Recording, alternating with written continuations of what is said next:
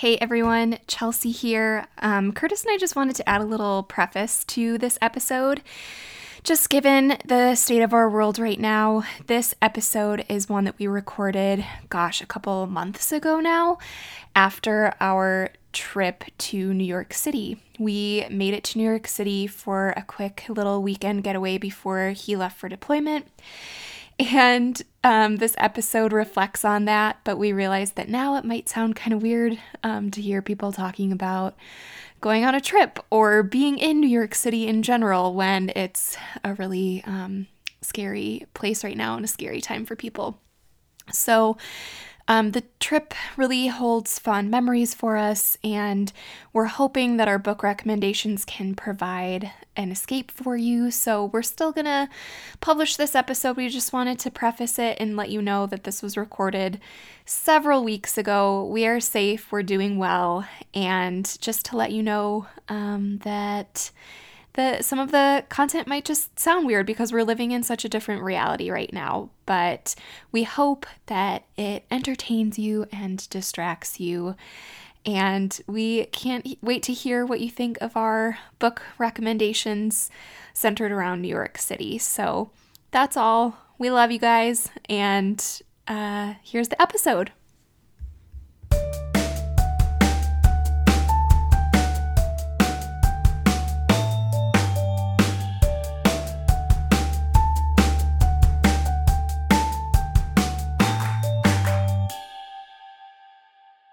Welcome to He Read, She Read, the podcast where a couple of married bookworms discuss what they're reading and learning. Today we're sharing our favorite books about our trip to New York City. I'm Curtis. And I'm Chelsea. Here at He Read, She Read, we believe that books are great conversation starters. We publish bi weekly episodes on the second and fourth weeks of each month, and sometimes one of those is a book discussion. In May, we'll discuss Say Nothing, a true story of murder and memory by Patrick Radden Keefe. Make sure you're following us on Instagram for Buddy Read news and other announcements at He Read, She Read. You can also get in touch with us via email at he read she read podcast at gmail.com. And you can find a list of the, all the books we mentioned in today's episode at hereadsheread.org. Reminder that if you're enjoying He Read, She Read, please take a few minutes to write a review on Apple Podcasts to help more bookworms find our show. You could also send a link to a friend and share your favorite episode of He Read, She Read with them or post about it on social media and share the podcast in your Instagram stories. All of these things help people find us, get book recommendations, and keep the podcast going. I feel like because we've been recording a few episodes in advance and I have a really bad cold, and on every episode, it's going to sound like I have a cold for two months straight. that I just want to mention to listeners that um, hopefully by the time this episode airs, I don't st- actually still have a cold. If but... you do, that'd be impressive. no, that would be horrible. Um, this is not the longest cold that ever was. It's just that we're batch recording. So that's why you're like, hmm, Chelsea has sounded really stuffy and sick for like four episodes in a row. Poor thing. You are not imagining things, folks. This no. is real. But I caught that cold because we took a really fun trip to New York City recently, which was the best. It was amazing. We had so much fun. I had been to the city once before. I have never been. And you had never been. And I was excited to go with you, but I also didn't know if you would like it, if it would suit you. And it turns out you loved it more than I thought you would. And it just ended up being such a good time. Well, I don't normally like crowds, which is just a factor of my job and not be- liking people in general. um, but I love tr- public transportation, which is a weird thing that I don't know if people would know that about me, but I think that's a factor of going to school in a big city and riding buses and trains and all those things. So that part of it was fun. It also just makes travel a lot easier. I think when you don't have to drive or I don't have to drive for both of us, that's a stress that's taken out of it. Yes. And I think because we both went to school in Minneapolis, like there's things about being in big cities that we like. I didn't want to be out past 9 p.m. most of the nights we were in New York, which is when like most New Yorkers are actually first getting first out. going out. yeah, um, but we did some fun things, and you know, I did some grandpa things. Yeah. So so let's hit some of the highlights. So one of the main reasons that we went was that we splurged, totally splurged on Hamilton tickets. Well, there was birthdays, anniversaries, and Christmases all thrown in together because we got really good tickets. yeah. Um, and I should say we were like we were only like eight rows back, and it was phenomenal. Yeah, it was amazing. We were trying to figure out like when we started listening to that score or that soundtrack was probably in what 2015 2016 so it's been a couple of years When it first came out. yeah but that was probably what five years ago Yeah. yeah i remember listening to it when i was in a convoy riding from germany to poland and l- using that to stay awake Yeah. And uh, we've listened to it on road trips. And you're just such a history buff. And I'm such a theater nerd that Mm-hmm. it's such a perfect intersection of our interests. And so we've always loved it for that reason. Yeah. But I just have to say, I didn't know what seeing it would be like because there's really not much that you don't get from the soundtrack. There's no dialogue that you're missing. When you listen to the soundtrack, you're listening to the whole entire show. I enjoyed the little differences between the. I don't know if, know if this is the second or the third iteration of the cast. Oh, I think way more than that, even. whatever it is, they did a great job making it their own show. So I really liked the additions that they made. Um, the guy who's playing Jefferson now and Lafayette. I'm trying to figure out who his name is real quick. Pause, pause, pause. Oh yeah. So the guy who's playing Jefferson now, uh, James Monroe Iglehart. He's phenomenal. Like I think that was a, a song that I didn't normally like on the soundtrack. Um, when it opens up, the second act is "What Did I Miss" from Thomas Jefferson, and he put his own little spin on it. That Mm-hmm. so was so really good. Yeah, seeing it is a completely different experience and I I knew that there were certain points where I would probably tear up, but I was emotional throughout the whole entire Oh, I, I was crying the whole time. Espe- like I cry like at weird tear parts. wiping. Curtis was like tear wiping crying the entire show. at the end specifically, and then Oh, yeah. also I cry weirdly at Yorktown. Yeah. because it's this like the pride in being like they did it. Yeah. But Happy cry. yeah, Um, I thought that the Eliza that we got to see was She was phenomenal. She was so good. So it it was really special, and it was the first thing that we did in New York. So it was just the perfect way to kick off the rest of the weekend. And then for the couple days after that, we were like, "Do you remember when we saw Hamilton?" well, it was a lot of fun. Well, then speaking of more tears, you had another emotional experience going through another New York landmark. I did. I cried a little bit when we went to the New York Public Library.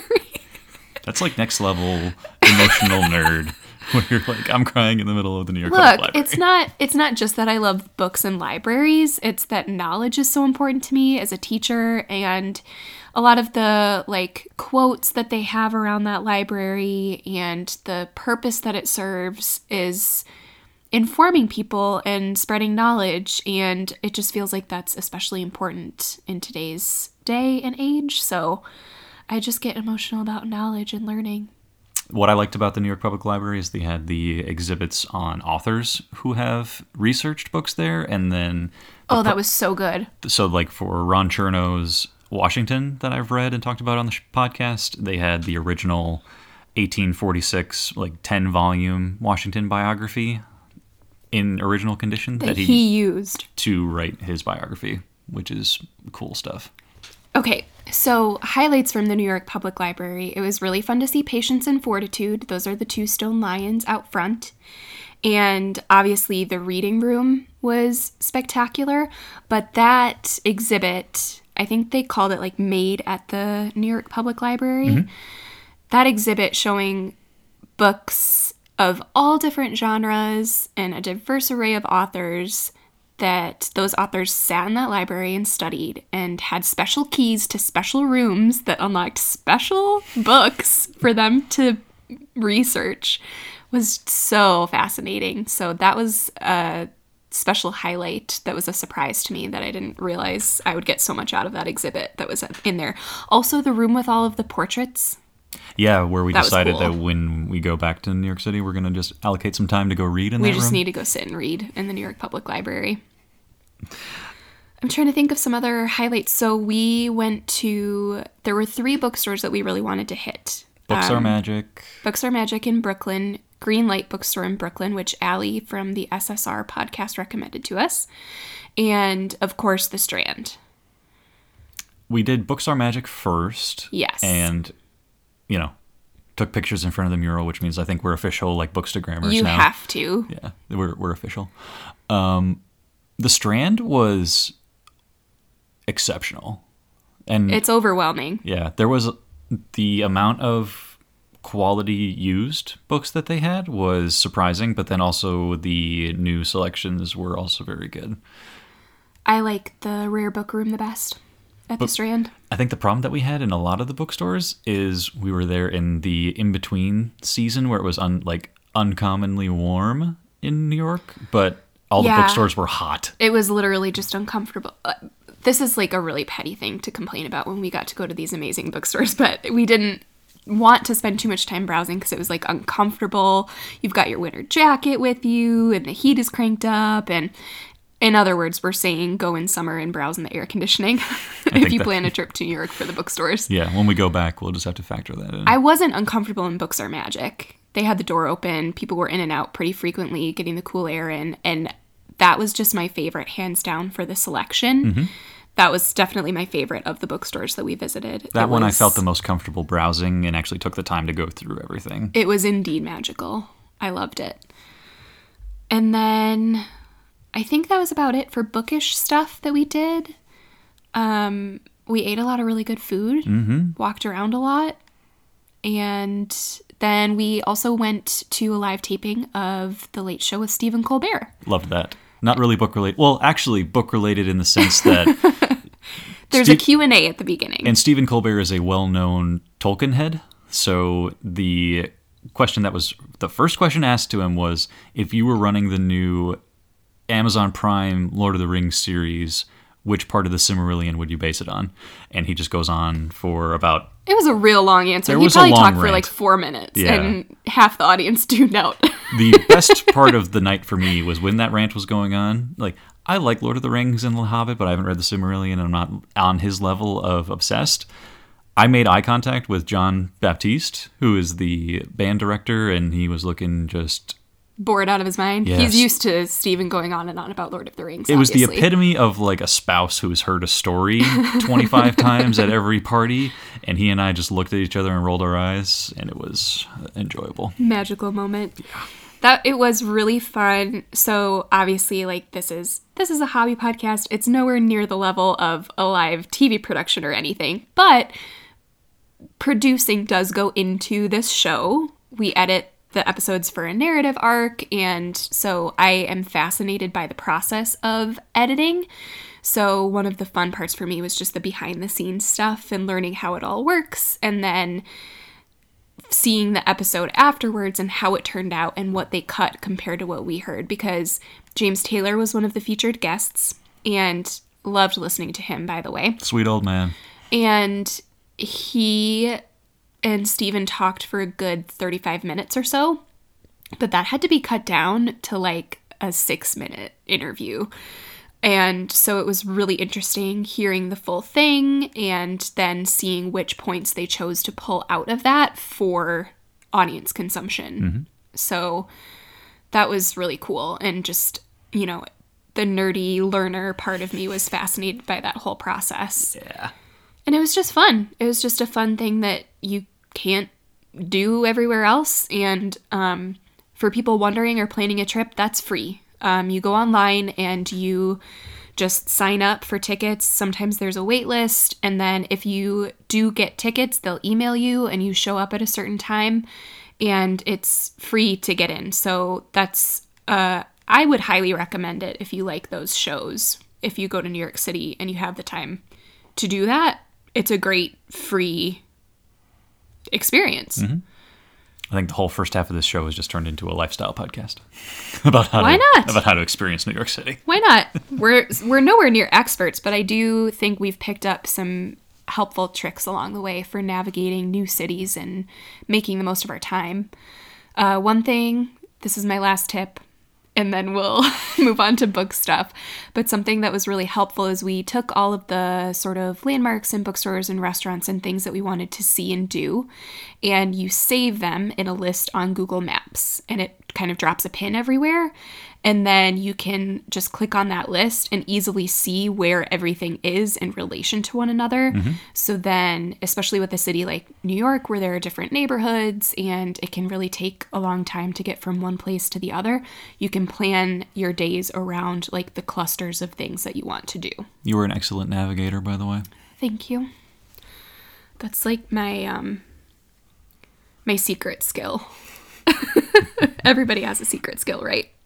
Okay, we want to get into some book reviews, what we've been reading lately. Yes, I would love to hear about what you're reading. Um, something that we didn't see in New York City because I wanted to wait until I finished this book um, was to go to the 9 11 memorial. And the book related to that is The Only Plane in the Sky by Garrett Graff. So I hadn't read this when it initially came out last year, um, and I'm listening to it on audiobook uh, right now. Special thanks to Libro FM. And it's an oral history of 9 11, so it covers multiple eyewitness accounts. The audiobook version has over 45 actors, and it's honestly an emotional roller coaster experience. And stories that I, some of them I knew before, some of them I didn't. You'll have multiple interviews and different characters acting out people that are stuck on like the 50th floor and how they got down and survived how they there's tornadoes that were going through the staircases as these firemen are trying to get people out.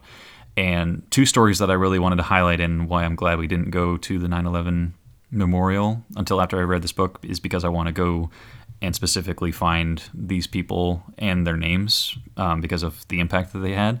Um, one of them is rick rescorla who if you've ever read We Were Soldiers Once and Young uh, by Hal Moore, uh, which was turned into the movie with Mel Gibson, he was a army officer in Vietnam, became the head of security for Morgan Stanley, and is credited with saving hundreds, uh, almost a thousand lives of people in Morgan Stanley uh, because he just directed the escape efforts and to get everybody out he called his wife when it happened and was saying, "Look, I just got to keep getting my people out. Got to keep getting my people out." And he didn't make it out himself. And there's so many of those stories where people just were getting people out. There's pictures of him on a bullhorn directing all of the staff of Morgan Stanley to get out. And the last thing that people saw of him, he was he was going back up the stairs to try to get more people. And he's a true hero and an amazing person. And the other person that I would like to find is uh, John O'Neill, who was a former FBI agent who was in charge of the original 1993 attack on the World Trade Center. Started investigating Osama bin Laden and Al Qaeda, and was the kind of first person in federal law enforcement that was like, "Hey, this guy is going to do something." He was uh, a big part of the Looming Tower, which I think I've talked about before and haven't read yet, but there also was a 10 part series on Hulu. So he became the head of security for the World Trade Center like three weeks before 9 11 and then died on the 49th floor of the South Tower as he was going back up the stairs to try to get more people out. Wow. So it's an emotional story, um, and you get like accounts from either the North Tower, the South Tower, the Pentagon, Flight 93.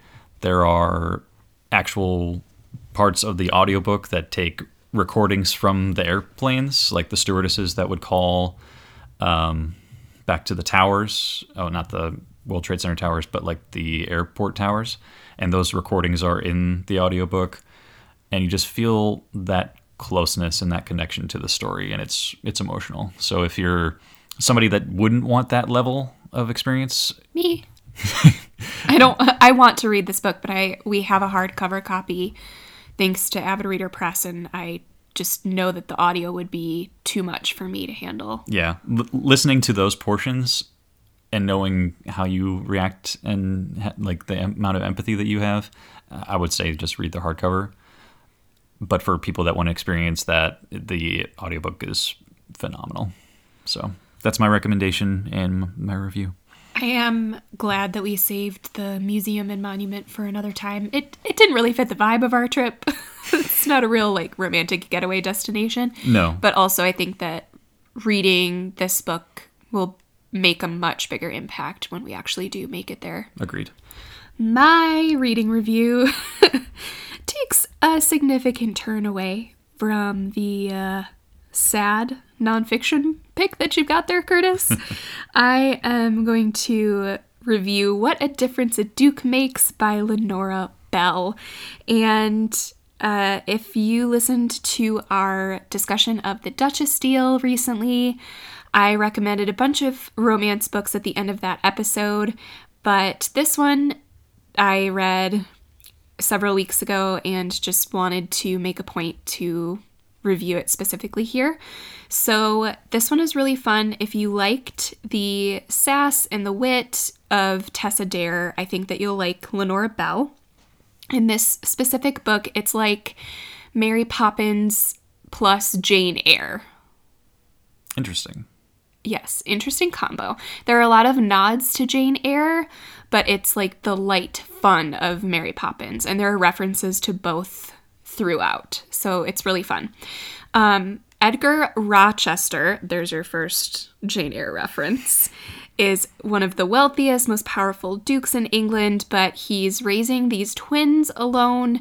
Um, they were sent to him after their mother left, and he is having a really hard time finding a governess who can handle the children. It's very like Sound of Music. Yeah, I'm getting those vibes. They've tortured the governesses and they've all left. But they haven't met Miss Mary Perkins. She had a very Jane Eyre upbringing, was, you know, orphaned herself and was in a really bad sort of upbringing situation, but she's incredibly resilient and she's learned a lot about how to connect and build relationships with people. And you know what children want, which is just to be loved and noticed. So she comes in and she is able to handle the children really well, but their father, on the other hand, he's a little harder to handle. Of course, he and of course they fall in love. And um, it's tricky with these governess and duke romances because uh, it can get a little, you know, towards the crossing the line of, you know, employer employee relationship. But Lenora Bell wrote it really well. A lot of Edgar's reservations come from his awareness of the power dynamic between him and Mari. And um I don't know if I said her name correctly before. It's Mari, like starry. They say that a lot in the book. Anyway, um, he's very aware of the power dynamic, and so he really doesn't want to get involved in a relationship with her, knowing, you know, his father was always sort of like sleeping with the servants, and he just didn't doesn't want to be that guy. But Mari's really persistent and insists that she is totally down for making out with him. And so the consent is really well written in this book, and it's just a sweet relationship. Um, kids aren't always my favorite in romance novels. Yeah, they don't really Sometimes- belong. Sometimes they're just plot devices or they seem out of place, but in this one specifically, the kids are really funny and charming and actually work really well as part of the family. And so I just wanted to recommend it here shortly after we did the Duchess Deal episode because I just think it's a great series to turn to if you've been reading Tessa Dare. We often recommend audiobooks on this podcast because that's one of our favorite ways to read while we walk the dog, do dishes, or work on a puzzle on the kitchen table. Most of our audiobooks come directly from our favorite local bookstores thanks to Libro FM. Libro FM lets you purchase audiobooks directly from your favorite indie bookstore. You can pick from more than 100,000 audiobooks, including new releases, current bestsellers, and recommendations from booksellers around the country. With Libro FM, you'll get the same audiobooks at the same price as Audible, but you'll be part of a much different story, one that supports community. To get started, all you need is a smartphone and the free Libro FM app. If you already love audiobooks and don't know what to listen to next, check out recommendations and curated lists from the people who know audiobooks best, local booksellers. Listeners of He Read She Read podcast can get a three month audiobook membership for the price of one month. That's three audiobook credits for the price of one. And get this, it's the same price as Audible. Exactly the same price, but with a better mission. We've made the switch to Libro FM and hope you will too. Go to Libro FM, that's L I B R O dot FM, and enter the promo code HRSR, or go through the link in our show notes. With each listen, take pride in knowing that you're supporting local bookstores. Let's move on to our book recommendations segment. These all focus on New York City. We thought that we would just really stick with the theme this episode. And so, um, all of my books not only f- are set in New York City, but the city is like a really big part of the book. What about you? Uh, so, because I had a nonfiction book that I already talked about set in New York City, I'm going to throw a fiction book in the middle and then wrap it up with some more nonfiction at the end. So, the first book that I'll talk about is Takedown by Brad Thor, which is probably in my top three of thriller books all time. It's my favorite Scot Harvath book, um, which is his probably 15 book series that he's still writing. So, this it takes place in New York City over July 4th weekend where there's a conference for former paramilitary and law enforcement and secret squirrel people. And secret squirrel people. That's what you call them. Um, so Scot Harvath and some other uh, people from Army's Delta Force and other people. The secret squirrels. Yeah, they're in New York City, and it's July 4th weekend. Terrorists decide that they're going to execute an attack on all the bridges and tunnels leading into and out of Manhattan, and they're all destroyed simultaneously. So that part I really like because it's a coordinated thing, and he's got to try to solve the puzzle, figure out what's going on, what's the second layer underneath the obvious. So while all the law enforcement people are concerned with search and rescue and getting people off the island, there's also foreign special operatives that are trying to go to a secret prison that's in Manhattan and break out one of their people. So he finds out about it, has to go stop them.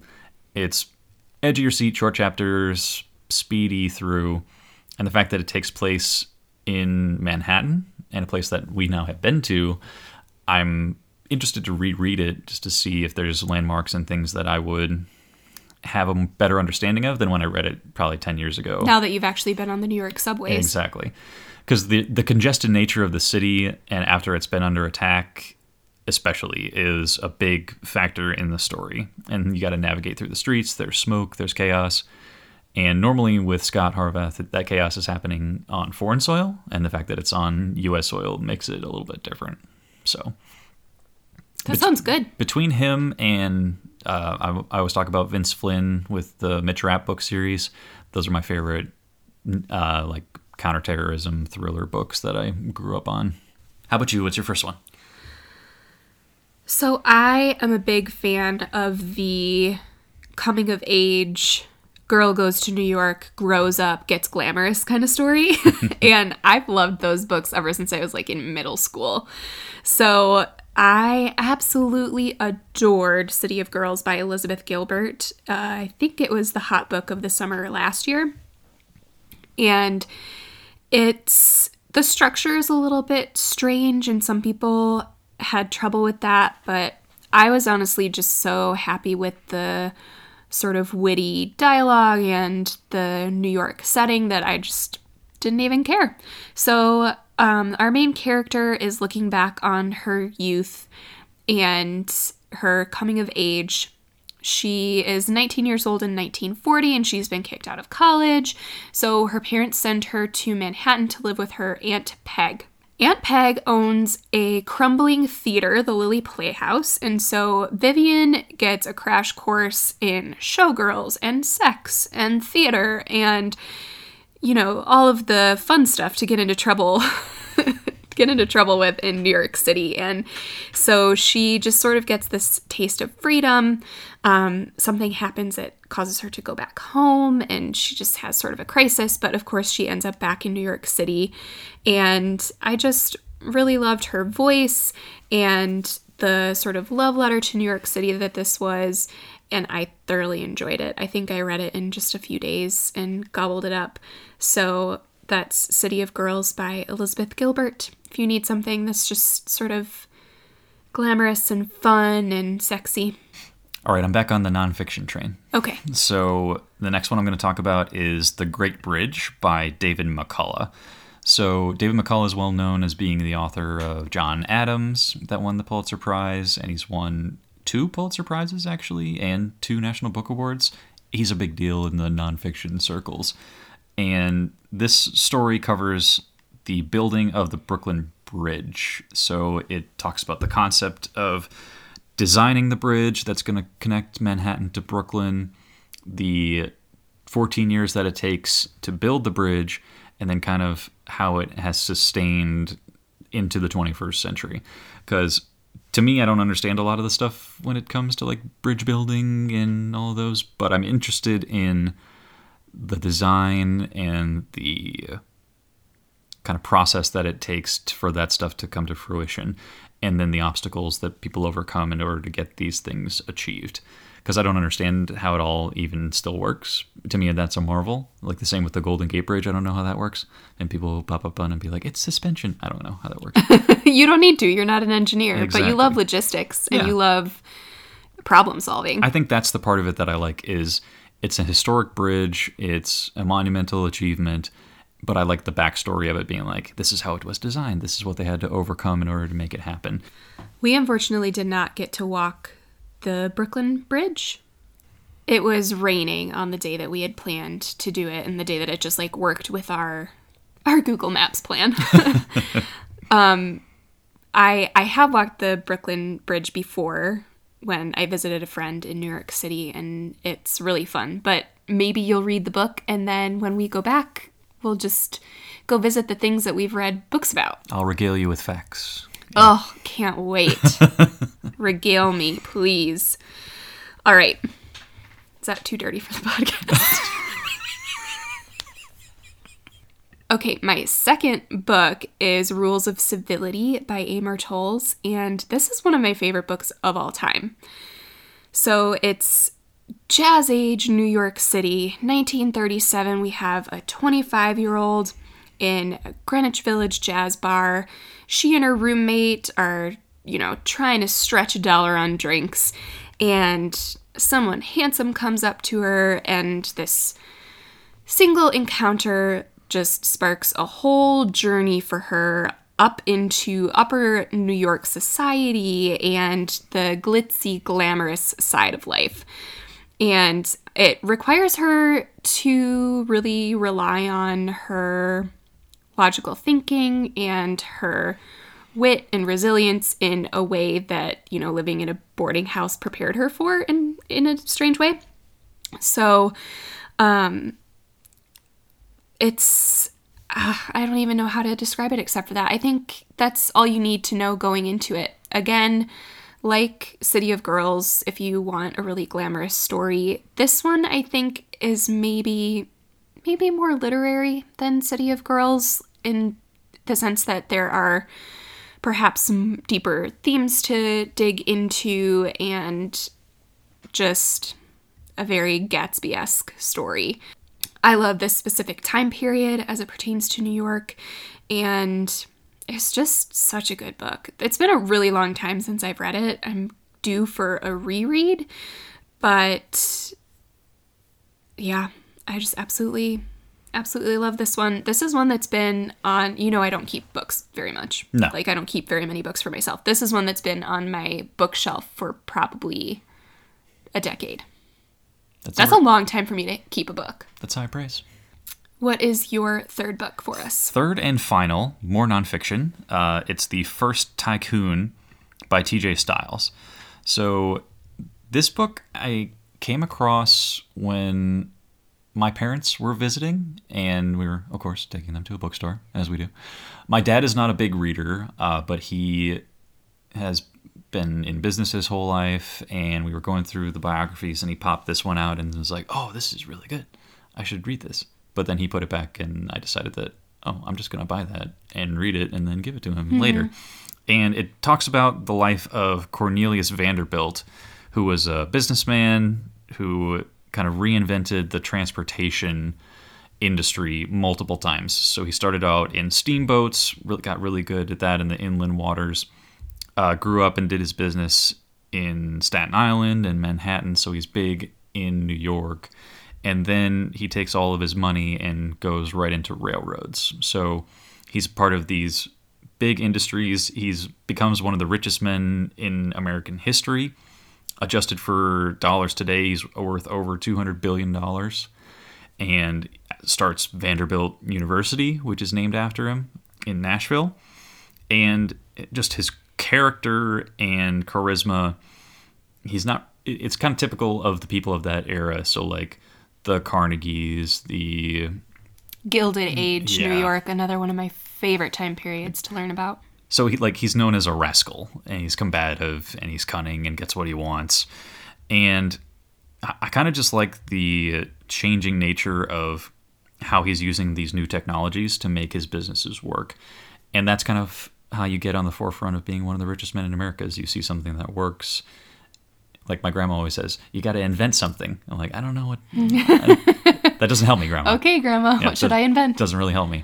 But if you're able to get in on the ground floor of something like this, it explains how he's able to be worth over $200 billion. So he just made, got in on the right industries and made good decisions. But then he was a rascal. I like rascals. That should be a fun read. My uh, third book is the autobiography of Malcolm X, which, again, one of my favorite books of all time. And I went into this book knowing that it would be about his life and his journey, but I didn't realize that there would be so much rich historical detail and especially detail about New York City. So I recommend this book to everybody. I just think that it's like it should be on syllabi everywhere, but not only should you read it for his incredible story and for the importance of him as an iconic figure, but also it's a really enjoyable read for all of the rich historical detail in his life. And the tone is really conversational, mostly because um, he is actually he was dictating this entire book to Alex Haley, and then Alex Haley like wrote it and put it together. So it's Malcolm X's autobiography by Alex Haley as told by Malcolm X. So it's it's conversational because he was just telling these stories to Alex Haley. So really fascinating autobiography. Highly recommend it to everybody, but something that I I didn't realize going in was that there would be all of this amazing historical detail and details of a different time in New York City. Uh, backing off of that, um, another time period of New York City that I'm really fascinated by and enjoy reading books set in or written in is the Harlem Renaissance. And so, a few favorite authors. Langston Hughes is one of my favorite authors and poets. I love to teach his work, I love to read it. So, if you haven't read any of his stuff, I highly recommend picking that up for some New York City flavor. Um, Nella Larsen is another Harlem Renaissance author. I have her book Passing on my to be read list. And I was I am kicking myself for not picking this up while we were in New York City because I was seeing it in paperback everywhere. But The Street by Ann Petry is the first novel by an African American woman to sell more than a million copies, and that one is also set in New York City, and that's also on my to be read list. So, those are just a few extra New York City recommendations for you. Uh, let's talk about recommendations of the week. I am looking at the sh- uh, show outline here, and I've never heard of yours, so I'm super curious to hear about it. What's your recommendation? Okay, so I was scanning my podcast app, trying to find something new now that, you know, we've gotten a couple of months without football, because normally during the football season, that's a big part of my podcasting listening. So, something that I found in the top audio section and started listening to, and I've been liking, is Philosophize This uh, with the host Stephen West. So, what I like about it is it covers topics in philosophy that you don't really. F- I don't, I don't want to say it's dumbed down, but it's more accessible than if you're in like a classroom or trying to pick up a primary source and read it. So it goes all the way back to the beginnings of the your Plato's, your Aristotle's, the Socrates, and then it continues along chronologically. So if there's a specific portion of philosophy or a author that you're interested in, you can go right to that person. Like if it's Machiavelli, you can go listen to the Machiavelli episode, or um, like Nitschke or something like that. Did I say him right? I think it's Nietzsche. Nietzsche. This is this going to be the new Kermuppins? No. Um, but that's kind of what I like. It is it's user friendly. You can find topics that you're interested in. You don't have to listen to every single episode if you're not into that. But for somebody like me who's interested in philosophy somewhat, and I like the historical flow of different people's thinking and how that works, it's good to pick and choose and find things so that I can be more aware. And then if there's something that I like, I can actually go read the primary source later. And then you can go back and rewatch The Good Place from the beginning, and you'll understand all of Chidi's philosophy I know, references. I know who that is now. yeah. I haven't gotten into the episode yet about the trolley problem, but I'm sure it's out there. You can find all the pronunciations for everybody on The Good Place, too. I think it's some people say Nietzsche. So I I don't know what the correct one is. I think we I went full. Green Bay Packers and just said Nitschke. Yeah, you did. Understandable. So you have a podcast as well that you're going to I do. I've been listening to The Good List by Tsh Oxenreider lately. So Tsh's Good List uh, revolves around four different things, and she does this herself each week and encourages you to sort of track your good list of these four things each week, each month, each quarter. Uh, it's either art, an idea, a thing, or a habit. So the good list is art that you are enjoying. It doesn't have to be like a work of art, a painting, you know, so to speak. It could be a TV show or a podcast. Basically, is something that someone is creating that you're enjoying. The idea could be something that you're just thinking about. It could be a philosophy idea, um, or it could just be an idea that of for something that you want to do in the future. A thing is like a physical object. So, like uh, a new lotion that I just bought might be my thing that's on my good list. And what was the other one? Oh, a habit. So, something that you're consistently doing that's making your life better. All of those things are on the good list. So, each of her weekly episodes focuses on one aspect of that. So, one episode might be on something around art that she's enjoying, one episode might be on a habit. So, so far, I've listened to an episode about journaling uh, and an episode about storytelling. So it's very conversational. They're pretty short episodes. I think they're like 15 or 20 minutes. And it's just a good reminder to enjoy the simple things of life, to pay attention to and be grateful for the small things around you. And I like the format of the good list. I'm someone who always wants to journal, but I don't do well without a structure. So I like podcasts like The Good List or The Next Right Thing, where these wise women give me a structure for reflection and journaling and thinking and looking at the world to just sort of like help me frame that journaling time or frame that reflection time in my week. So I'm really enjoying the Good List podcast by Tsh Oxenreider.